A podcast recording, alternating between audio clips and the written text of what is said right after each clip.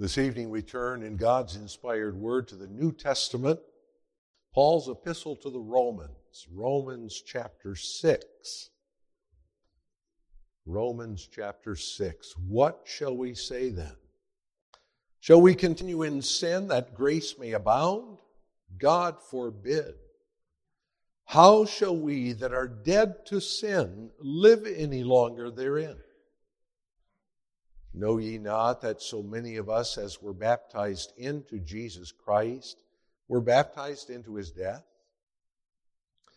Therefore we are buried with him by baptism into death, that like as Christ was raised up from the dead by the glory of the Father, even so we also should walk in newness of life. For if we have been planted together in the likeness of his death, we shall be also in the likeness of his resurrection, knowing this, that our old man is crucified with him, that the body of sin might be destroyed, that henceforth we should not serve sin. For he that is dead is freed from sin.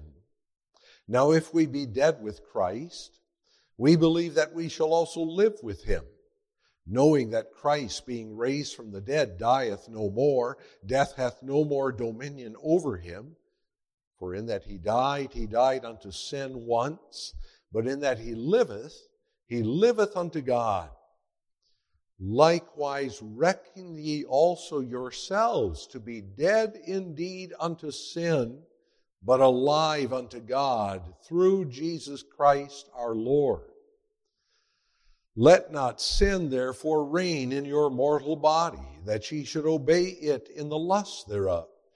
Neither yield ye your members as instruments of unrighteousness unto sin, but yield yourselves unto God as those that are alive from the dead, and your members as instruments of righteousness unto God. For sin shall not have dominion over you, for ye are not under the law, but under grace. What then? Shall we sin because we are not under the law but under grace? God forbid. Know ye not that to whom ye yield yourselves servants to obey, his servants ye are to whom ye obey, whether of sin unto death or of obedience unto righteousness.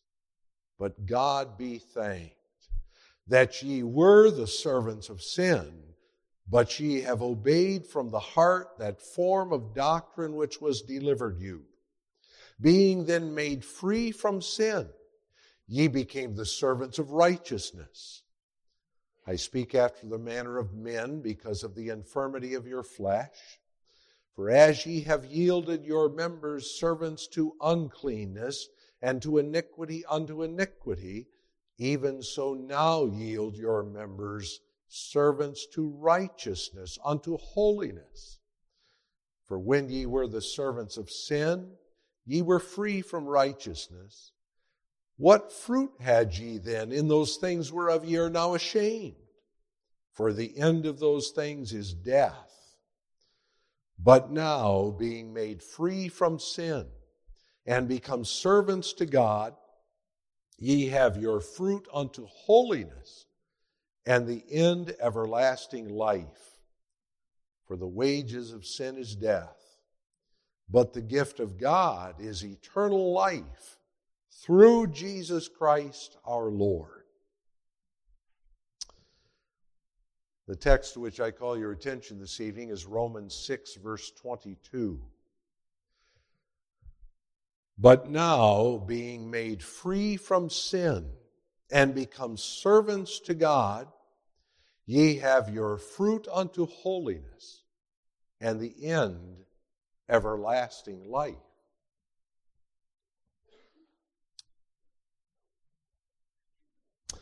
The text that we consider this evening, beloved, is an intricate part of the context that precedes it. And within that context, it also serves as an excellent and necessary instruction by way of application to the gospel signified and sealed in the sacrament of the Lord's Supper this morning. The apostle considers here in this sixth chapter of Romans the impression that Christ has upon the daily life of all who are in him by faith. In other words, he unfolds here the truth of sanctification. Those who are in Christ do not continue in sin that grace may abound. The very thought is appalling. How shall we that are dead to sin live any longer therein? And notice, the apostle doesn't speak about sin being dead. Sin is very much alive, as you well know. We who are Christians have a constant battle against that sin in us. But we who are now alive in Christ are dead to sin. Sin no longer holds us in the power of its death. We are dead indeed unto sin, but alive unto God through Jesus Christ our Lord. And therefore the call comes to us, even so now yield your members servants to righteousness unto holiness. That call is effective in those who believe. But the grace of God does not leave us only with a command, but supplies us with the reason for obeying it willingly and in great joy.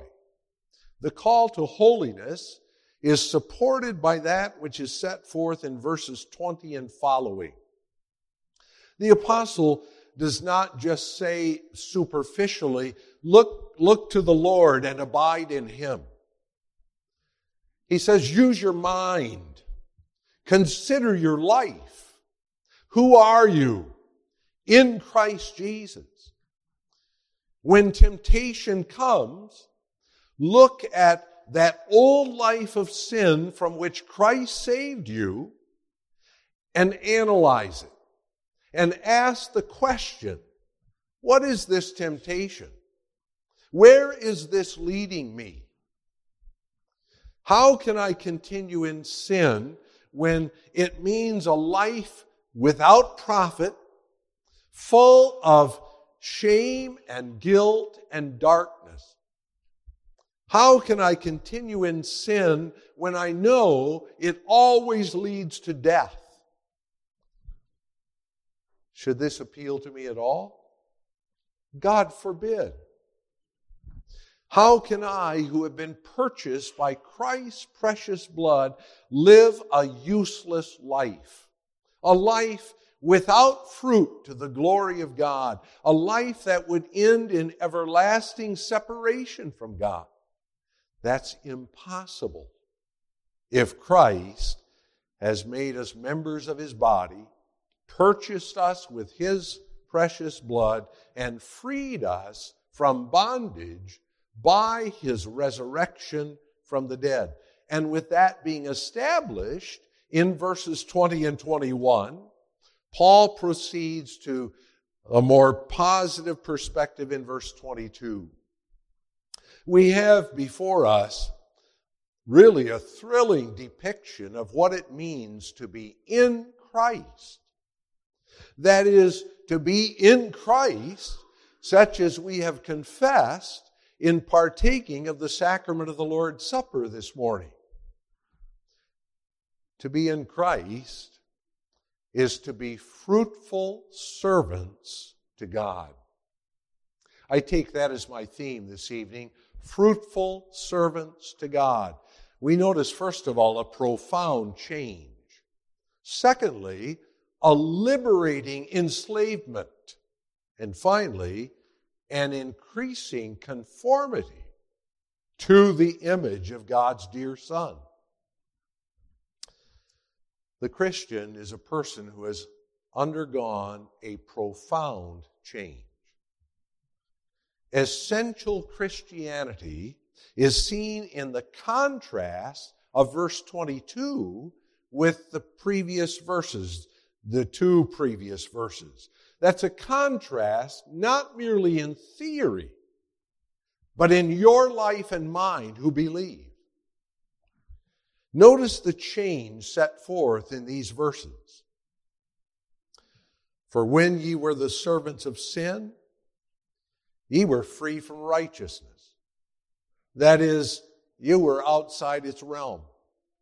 You were unrighteous. But now, you see, a complete transformation has taken place.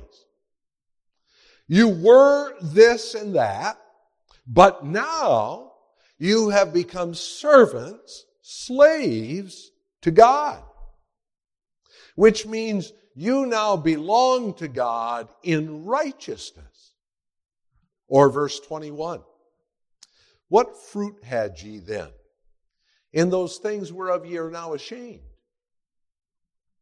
Paul doesn't answer that. The answer is obvious. What fruit did you have in the bondage to whatever sin held you? No, no fruit whatsoever, no positive fruit, nothing.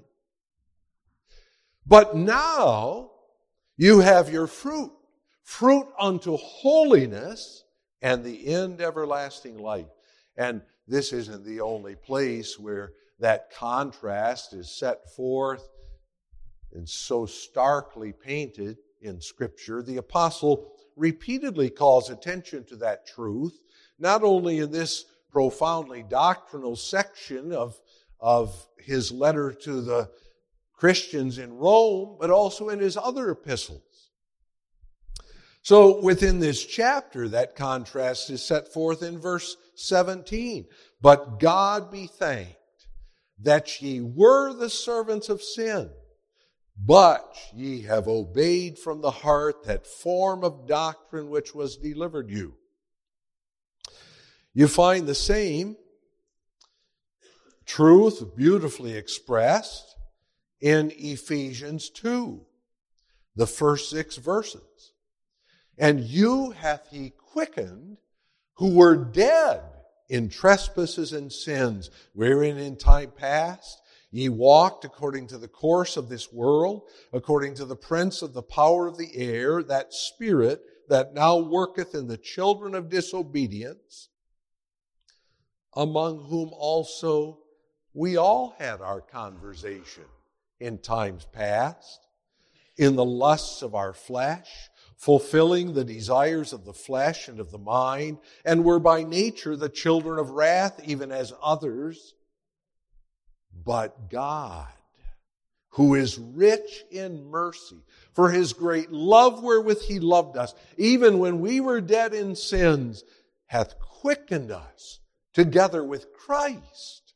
By grace ye are saved, and hath raised us up together and made us sit together in heavenly places in Christ Jesus. And to call attention to only one other passage, in 1 Corinthians chapter 6, verse 11, we read, And such were some of you. That is, fornicators, idolaters, adulterers, effeminate, abusers of themselves with mankind, thieves, covetous, drunkards, revilers, extortioners. Such were some of you, but ye are washed, but ye are sanctified, but ye are justified in the name of the Lord Jesus and by the Spirit of our God. The apostle never tires of repeating the wonder of the gospel and the power of Jesus Christ. And the Christian doesn't tire of hearing those things either. This is indeed the good news of the gospel. No one but a Christian can say, but now. There are those who are caught in the snares of particular sin say, for example, drug abuse or alcohol abuse, who are rehabilitated. And they put away those particular addictions and yet they undergo no essential change. What a pity. But how beautiful a manifestation of the power of the gospel, as I've seen on several occasions, when God grips the soul of his child and makes that child a new person in Christ. Apart from the powerful work of the Holy Spirit, a man might change his friends, might change his pleasures, might change his sins, but he remains the same man, dead in trespasses and sins, though manifesting that death in a different way from before. But the Christian's life is not the same as before. When Christ comes in, he makes all things new. He works a dividing line between the then and the now. You were, you are. Do you glory in this but now, beloved? Is that the gospel you received at the Lord's table this morning? If we are living out of faith, we cannot consider these words without being moved to the depths of our souls. We worship, we praise our God, we, we must shout, but now. Because that little, that change, that change is not a slight modification, a little alteration in our lives, a different addiction, then and now are complete contrasts. The apostle's whole point here is that we cannot possibly go on living as if we're not children of God. And the reason is also evident from the text. When we are truly members of Christ by faith, the sovereign and almighty Savior is at work in us. That change is not something that we decided to effect. We don't bring about this great change by a decision of our own will. The teaching of Scripture is clear. Jeremiah 13, verse 23. Can the Ethiopian change his skin? Or the leopard his spots? We who are dead in trespasses and sins, held in bondage, don't suddenly make ourselves alive and free ourselves from, from those humanly unbreakable bonds. We're not some kind of supermen and superwomen. All this change is wrought by the Spirit of God in us. Notice the passive language that the apostle uses here. He's under the accurate inspiration of the Holy Spirit. But now, being made free from sin, and become servants of God. And literally, the rendering is even stronger. Having been freed and having been enslaved to God. That's passive. That's God's work. It's not something we have done. It is something that has been done to us. We are His workmanship. It is God who has delivered us from the power of darkness and translated us into the kingdom of His dear Son. It's His action, His wonderful work. God regenerates us, He creates us anew. And what a magnificent work is that work of salvation wrought by God in us who are chosen, His chosen people in Christ. The real nature of this change is seen in this text in the words, being made free from sin. We have been freed from sin. I emphasize again, that's something already true of us, according to the words of this text. The apostle is not saying here, if you do certain things, you will be set free. He's not saying it is possible for you to be set free if only you walk in this way. He's speaking of a freedom that belongs by definition to all who are Christians. You cannot be a Christian except it be said of you that you have been made free from sin. Now we have to consider yet what that means. But the clear teaching of the text is this is true for all you who are in Christ Jesus. The Christian is one with Christ, having died with him, having been buried with him, having risen with him, being alive unto God in him. We must never lose sight of that. We have been set free. What is meant by that freedom? That we are freed from sin means that we are no longer under its tyranny, no longer bound within its prison walls. We're entirely set free from the bondage of sin and death by our Lord Jesus Christ. That we have been made free from sin means not only that we are justified and free from the guilt of sin, but that we are entirely outside its realm and jurisdiction. We have forever left its rule and its territory.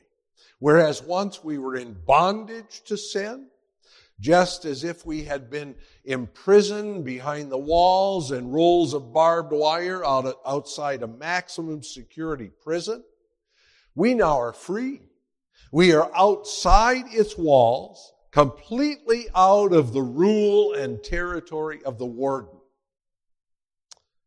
Does this mean then that the text teaches perfectionism? Not at all. Read on a little farther, and you will find developed in the next chapter, Romans 7, another truth that runs throughout Scripture. Namely, that we have a continual struggle and a battle to fight against sin so long as we are on this earth and in this body. Though we are dead to sin, according to Romans 6 verse 2, the sin, that sin is still very much alive in our mortal body and in our, the members of our old man. And though sin cannot hold us under in bondage, it is very well possible that it reigns in our sinful flesh. That's why we are admonished in this very chapter, Romans 6, verses 12 and 13. Let not sin therefore reign in your mortal body that ye should obey it in the lust thereof.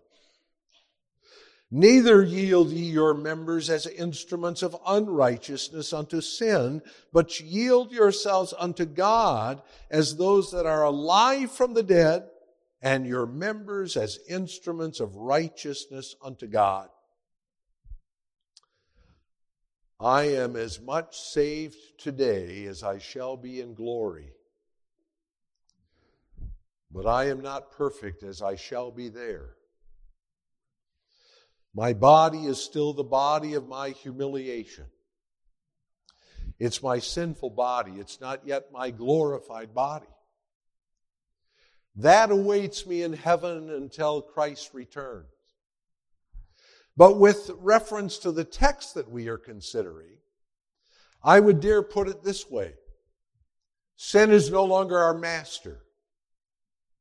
It is rather a nuisance, an annoyance. In one who's not in Christ, sin is Lord. Sin controls. Sin is master. The Christian, however, has been freed from that tyranny. The Christian is now in the position to hear the words of James 4, verse 7. Resist the devil and he will flee from you. You can't say that to an unbeliever. To one who's outside of Christ, the non Christian cannot resist the devil. The devil is his master. The natural man is under the power and dominion of sin and Satan. But the Christian can resist the devil so that the devil will flee.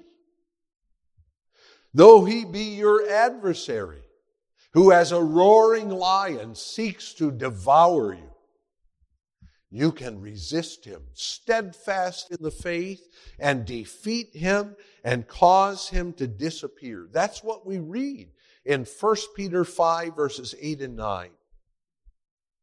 John writes in 1 John 5, verse 19, the whole world lieth in wickedness, but we are of God. And he that is begotten of God keepeth himself and that wicked one toucheth him not. He can frighten us. He can entice us. He can shout at us.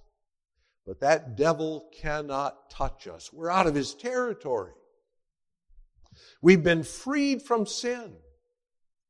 That's the most liberating truth Scripture sets before us. And with that truth as the basis, Paul writes in Galatians 5, verse 1 Stand fast, therefore, in the liberty wherewith Christ hath made us free.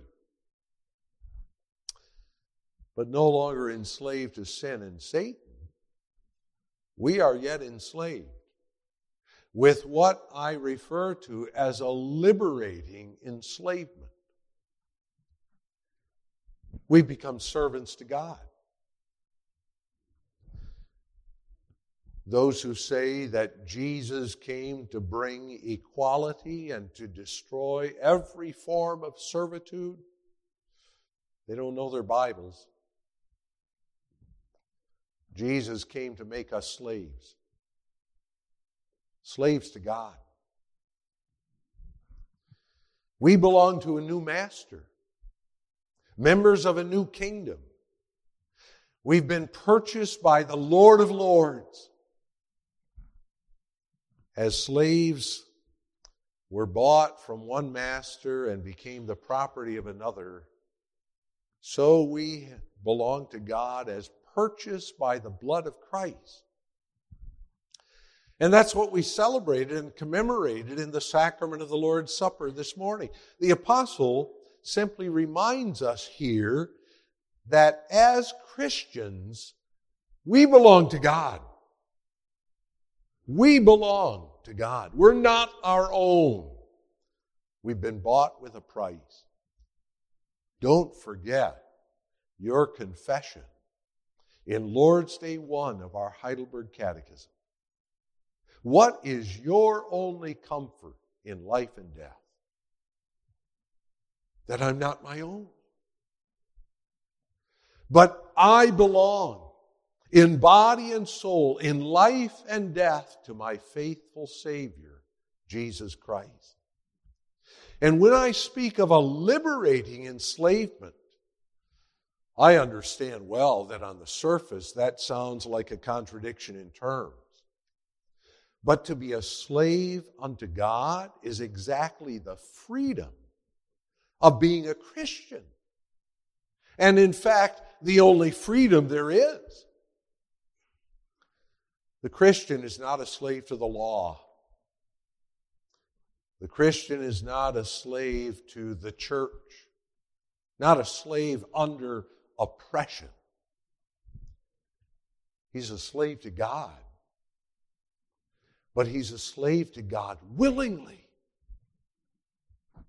The apostle writes in verse 17, You have obeyed from the heart that form of doctrine which was delivered to you in that way, we are indeed enslaved to God. That's not only a most blessed truth in the realm of Christian doctrine, that's the secret of holiness, of walking in sanctification. In other words, the teaching here and the consequence of being freed from sin is that we have no right to live unto ourselves. No right to live unto ourselves. You have no right to serve self. And that means we have no right to sin. Sin means that we're doing something that our master disapproves of and hates. And as slaves to God, we're called to serve Him and to glorify Him. What is our great calling as servants of the living God? We hear it every Sunday morning, don't we? In the summary of the law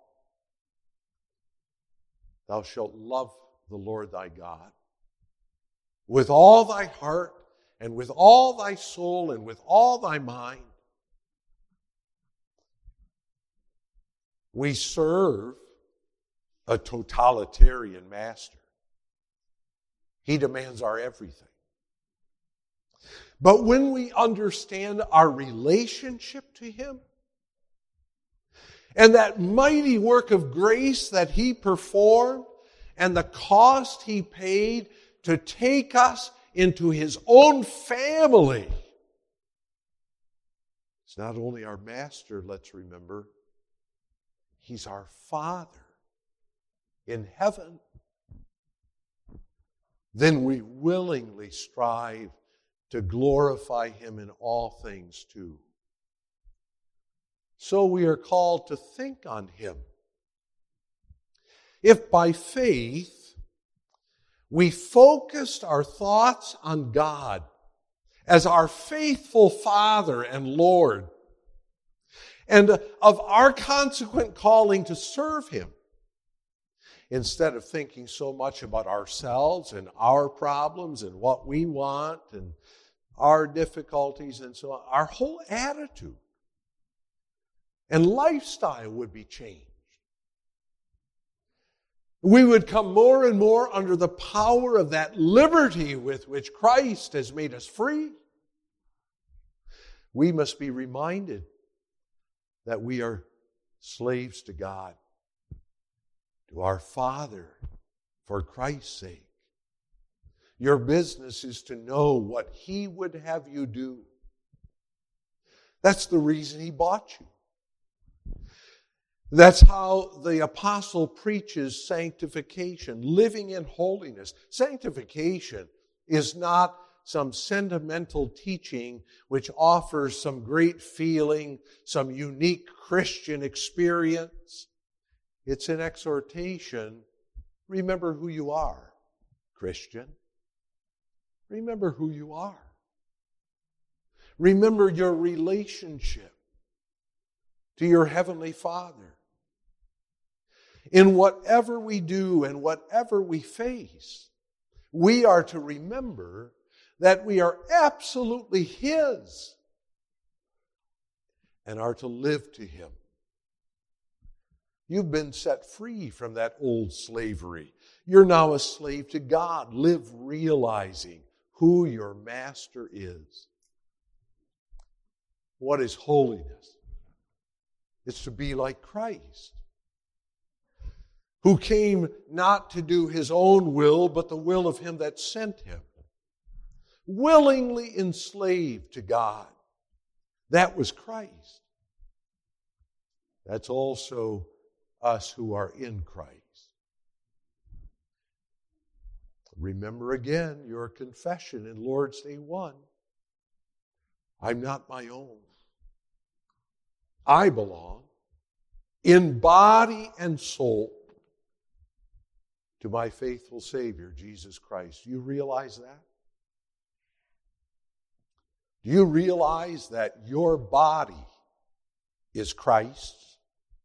Young people, do you realize that? Do you realize that your whole life is Christ. You live your life. Christ's blood running down your arm.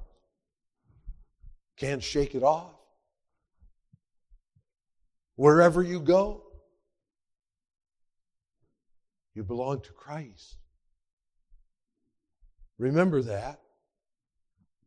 Remember who you are. You have no right to abuse your body, which is the temple of the Holy Spirit. You have no right to use your body to serve your selfish lusts or your selfish interests.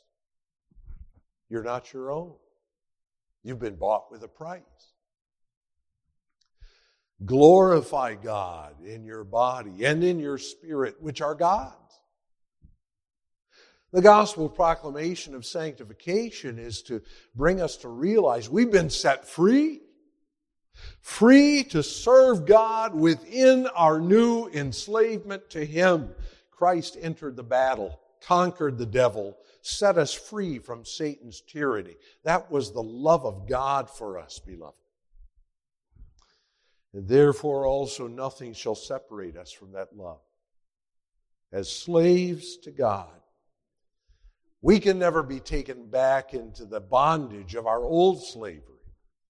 God doesn't allow his purchased treasures to be taken from him. He purchased us that we might serve Him forever. What an encouragement that must be to us in our daily walk as, as the servants of God. But understanding that profound change and the liberating enslavement that is ours in Christ Jesus, we are brought to the last part of the text, which shows us that the Christian life is a life of increasing conformity to the image of God's dear Son. As slaves to God, free from sin, we have our fruit unto holiness. Again, there is here an immediate contrast to our old life. What fruit had ye then? In those things whereof ye are now ashamed. But as Christians, we produce fruit. Fruit is something that's seen. The term indicates that holiness to the Lord is manifest in our lives. The purpose unto which God created us is manifest in us. As we read in Ephesians 2, verse 10, for we are His workmanship created in Christ Jesus unto good works, which God hath before ordained that we should walk in them. Let us never forget that the fruit of grace in us is exactly the result of our changed condition. You cannot produce fruit unto holiness without being freed from sin and enslaved to God. To put it another way, if there are no fruit seen in you, no godly sorrow of repentance for your sin, no striving to walk in holiness before God, no desire to hear His voice and to come to Him in the willingness to serve Him, you can only come to the conclusion that you are living apart from Christ and are in bondage to sin and death. May God have mercy on you if that is your life here below. It is impossible to produce this fruit without being born again. The Lord Jesus states that clearly more than once during his earthly ministry. In the so called Sermon on the Mount, he said, as recorded in Matthew 7, verses 16 through 20, Ye shall know them by their fruits. Do men gather grapes of thorns or figs of thistles? Even so, every good tree bringeth forth good fruit, But a corrupt tree bringeth forth evil fruit. A good tree cannot bring forth evil fruit, neither can a corrupt tree bring forth good fruit. Every tree that bringeth not forth good fruit is hewn down and cast into the fire. Wherefore, by their fruit ye shall know them. The nature of the tree, you notice, determines the fruit. It's impossible to produce fruits unto holiness unless the great work of regeneration has taken place in us under the power of the Holy Spirit. The same truth is expressed in John 15, where Jesus says in the first five verses of that chapter, I am the true vine, and my Father is the husbandman. Every branch in me that beareth not fruit, he taketh away. And every branch that beareth fruit, he purgeth it, that it may bring forth more fruit. Now ye are clean through the word which I have spoken unto you. Abide in me, and I in you. As the branch cannot bear fruit of itself, except it abide in the vine, no more can ye except ye abide in me. I am the vine, ye are the branches. He that abideth in me, and I in him, the same bringeth forth much fruit, for without me ye can do nothing. That's true of every Christian. There is no such thing as a Christian who does not bear fruit. That's not my opinion. That's the very word of Christ. So the apostle also puts it in that section that I referred to earlier from 1 Corinthians chapter 6. Be not deceived. Neither fornicators, nor idolaters, nor adulterers, nor effeminate, nor abusers of themselves with mankind, nor thieves, nor covetous nor drunkards, nor revilers, nor extortioners shall inherit the kingdom of God. Be not deceived. You might think, Lord, Lord, have I not done wonderful things? Have I not gone to church all my life?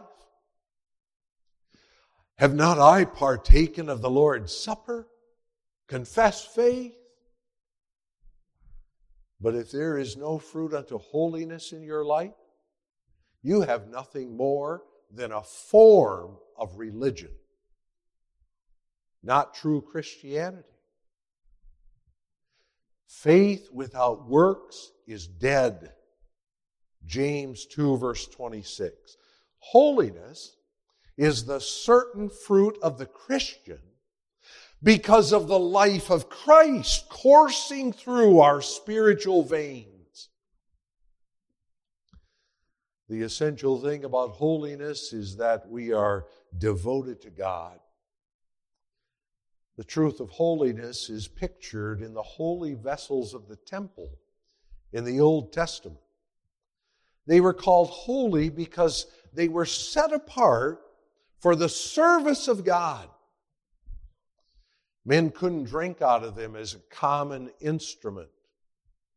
They were holy vessels unto God, sanctified, set apart for His service.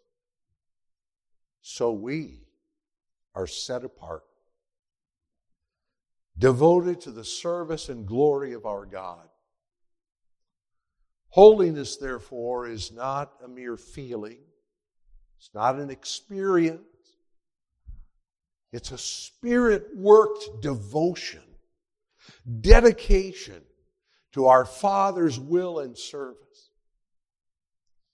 That we have fruit unto holiness implies that more and more our fruitfulness is in the direction of holiness.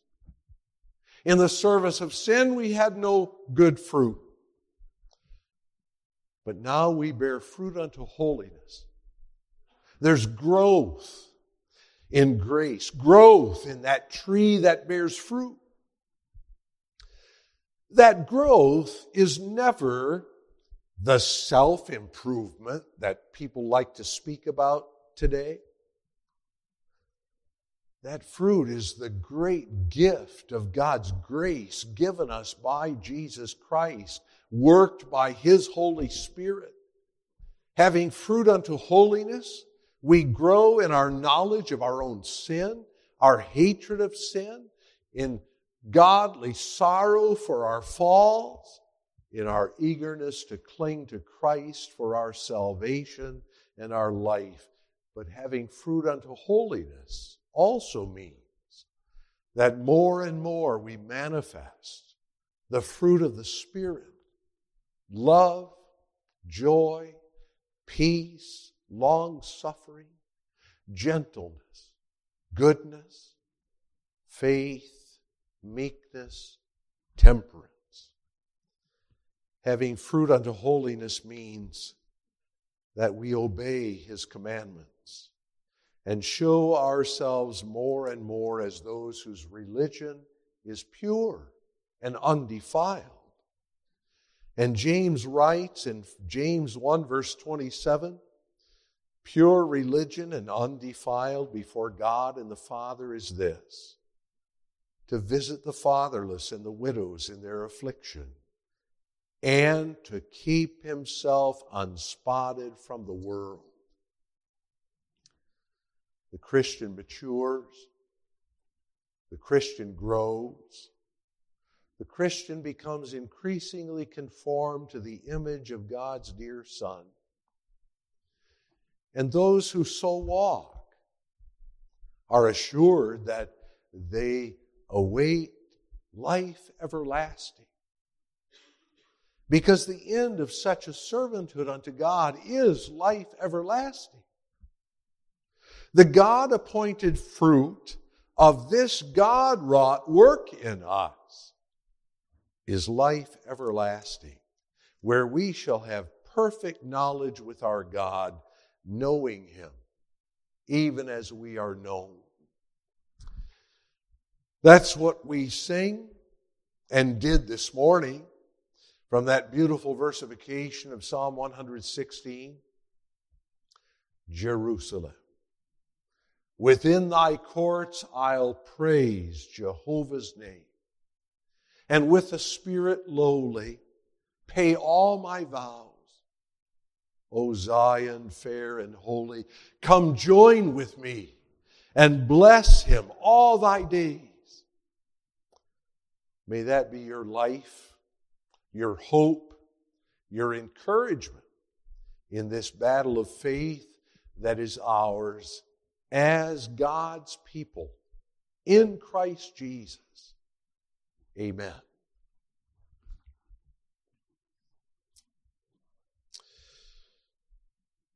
Gracious Father, we give thanks to Thee for that wonderful contrast Thou hast worked in our lives between the but then and now. We thank Thee that thou hast made us free from sin and made us thy servants, instilling in us that faith, that trusts in thee, that longs to serve thee, that loves thee, because thou hast first loved us. Guide us, we pray Draw us unto thee by thy word and spirit. Strengthen us also in the week that lies before us. For Jesus' sake. Amen.